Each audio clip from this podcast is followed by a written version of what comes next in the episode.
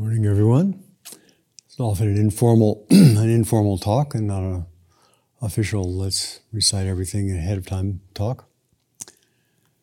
Uh, this is the end of the session we call the inquiring heart, and part of the intention of that is that people could inquire below the surface, below the the apparent appearance of things, find their own inner strength, and then walk. Often I get up at night to go to the restroom, and I do it with my eyes closed. My experience is you take a step, you raise your foot, and you don't know what's below.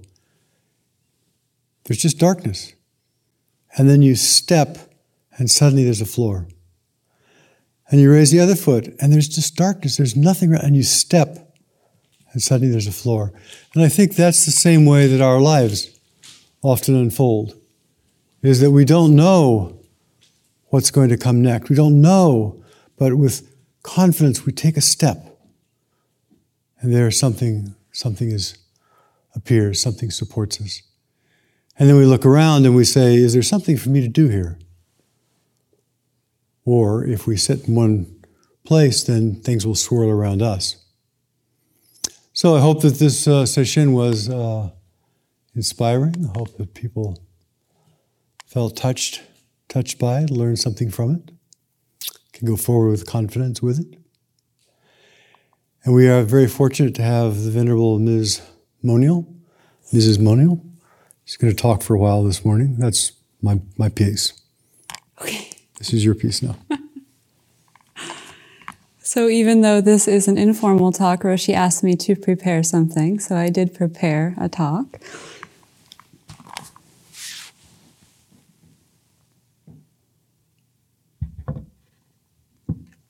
This is an informally prepared talk.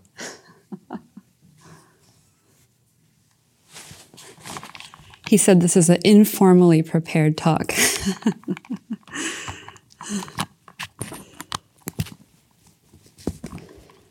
So, um, perhaps the other side of what Roshi was just talking about is what I want to talk about, which is, of course, the other side of the same experience.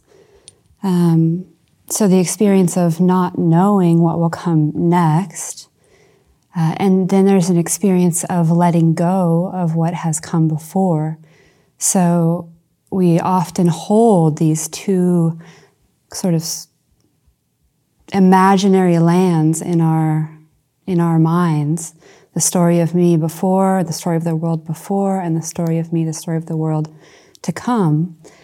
And that's one small part of our present experience but there's so much more here. And the ability to release those, uh, or at least not hold so tightly to those as the truth, gives us the ability to enter the truth of now, which is the only place of refuge, the only place of real ease and satisfaction. So, I'd like to share um, a few quotes to start. There's a spiritual teacher that I really love to listen to, and in one of her talks, um, and maybe I'll have Kenya share that. It's a short little five minute talk with a beautiful music and visual accompaniment. Um, at the end of my our talk here, I'll have him share that if you want to hear it. But so in her talk, she mentions this quote To know God is to live in a perpetual state of loss. To know God is to live in a perpetual state of loss. And then she changes the, word, the word God to love. To know love is to live in a perpetual state of loss. And you could substitute any word there that you uh, resonate with. So to know truth or to know ease, to know rest, to know beauty. So, what if just for this moment we didn't try to hold on to anything? We didn't try to get anything or change anything or make anything happen? What if just for this moment we didn't have a past? We didn't know the future. Like two black holes, two empty spaces behind and in front of us. Perhaps you can feel the relaxation of that, the immediacy, the intimacy of that lo- losing, of that letting go.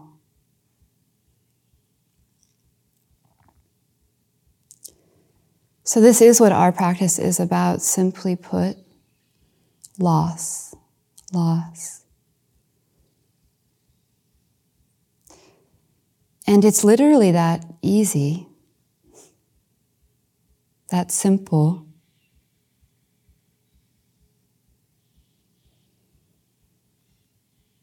And it certainly doesn't mean that we f- don't do anything. Acceptance doesn't mean that we just sit here. Actually, when we come from this um, place of being, of accepting, um, beneficial thought, beneficial speech, beneficial action is much more likely to come forth because we're not holding to some idea of how it should be or how we need it to be or how we want it to be in order for us to be happy or to be satisfied because we have uh, we are we are knowing that we are already satisfied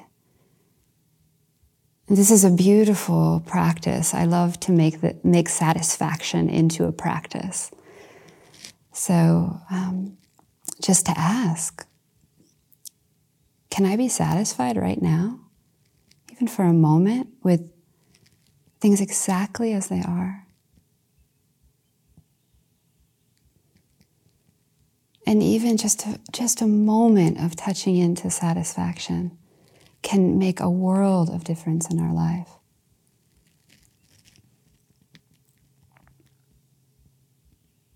Should I keep going? Okay.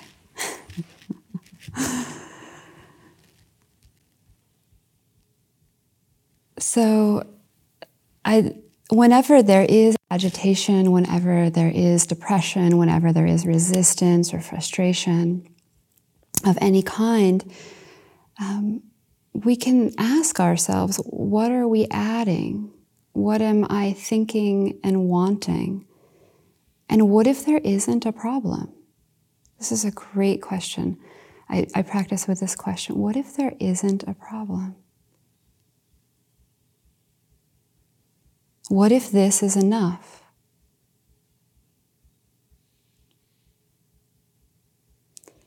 And that includes our agitation and our depression and our anxiety and our frustration. So, one misunderstanding or one um, difficulty that we often have is we think that if we are practicing well, we won't have fear or anxiety or depression or irritation or anger. And so we unconsciously sometimes uh, criticize ourselves and try to push those things away. But the orientation of this practice of satisfaction is one of inclusion, one of welcoming. So when we learn as we keep practicing presence, we learn to go towards that anxiety, towards that friction, and investigate it and welcome it and even love it. What is it made of? What does it want? What does it feel like in the body? What is its cause?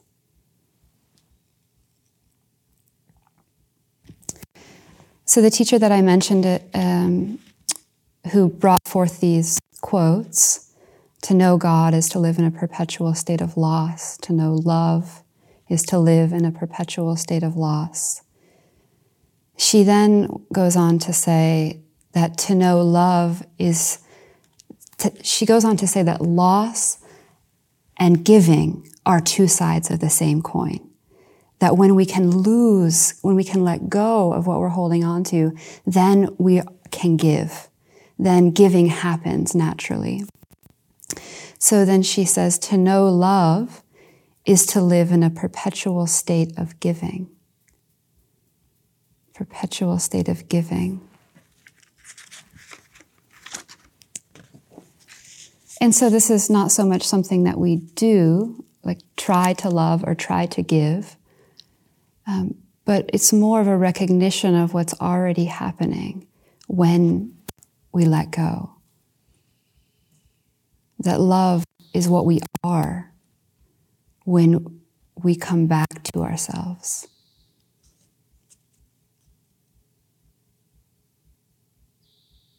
An all inclusive love, not a dualistic love, not love as, a, as opposed to hate, but love that includes hate.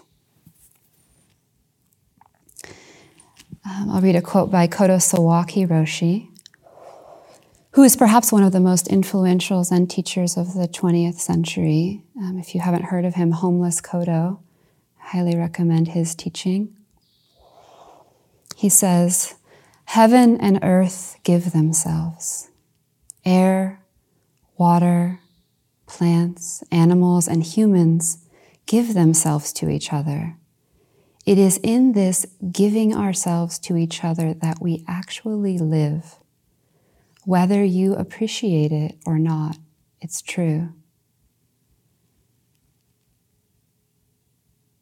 So it's happening. We, the floor is just giving itself to us. The cushion, the the the air, the everything is giving itself to us constantly. We are in turn giving ourselves to it you know, I don't, I won't say that. we're always giving. I was going to use the example of, you know, going pee, you know, it's like we're always, it's always and giving. Um, and all, all we have to do is sort of recognize that and um, appreciate that we are always supported. And in turn, we are always supporting Kodo Sawaki Roshi also says, losing is Satori. Satori is the word for awakening. Losing is Satori, winning is illusion. So when we let go of our agenda, when we open, we become available to give what's needed, to turn on a dime, to bend and flex and transform in our own unique way however this life calls us, moment by moment, we can love the world. We can give ourselves to the world. And when someone reaches out for our hand, we can take it. We can give it because we have nothing to fear. We have nothing to fear because our job is to receive it all, receive it all.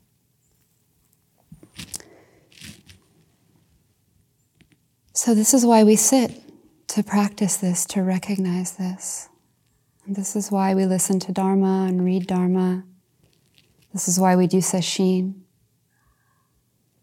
This is why we practice inquiry, concentration, kindness, so that we can actualize the truth of this giving, so we can appreciate the truth of this giving.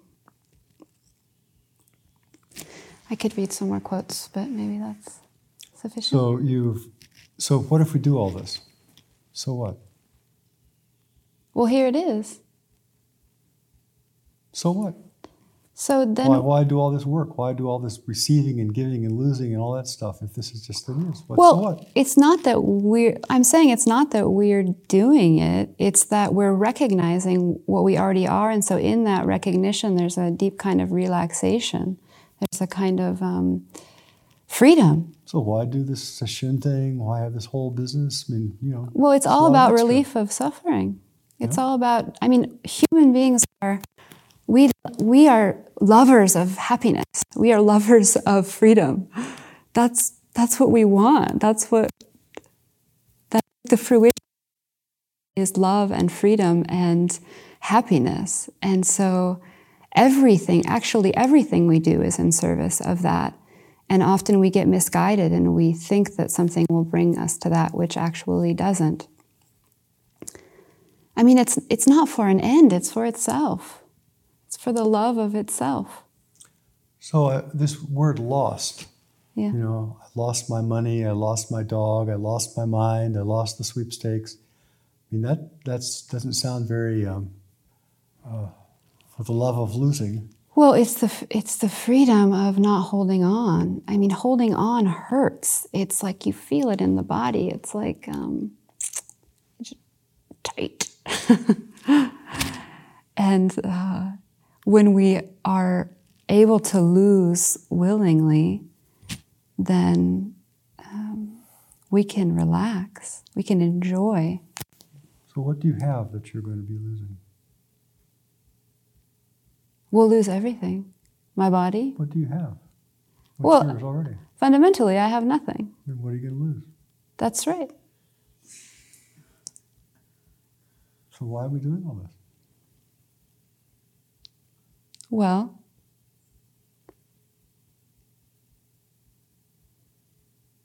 to help people see that. To help people see that they're going to lose the fact that they have nothing to lose? To help people see that they have nothing to lose. All these people have nothing to lose? Yes.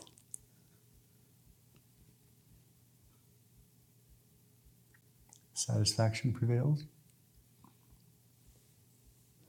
Shall we open it up? Well, just keep, keep going for a minute here. Okay. Satisfaction prevails, that's the bottom line. That's the bottom line if it's seen, if it's felt. And is it possible to see it? Is it possible to say, I, in my dissatisfaction, am going to see satisfaction? I think it's possible to become it.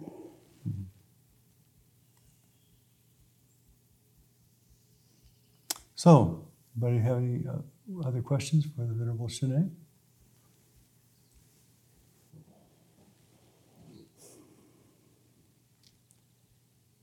Thank you, Ms. Monial, for, help, for helping lead the retreat. Thanks Yes. for talking this morning. Thank you. Pleasure working with you. Thank you. Hope we'll all have that pleasure again. Okay. Thank you all for coming.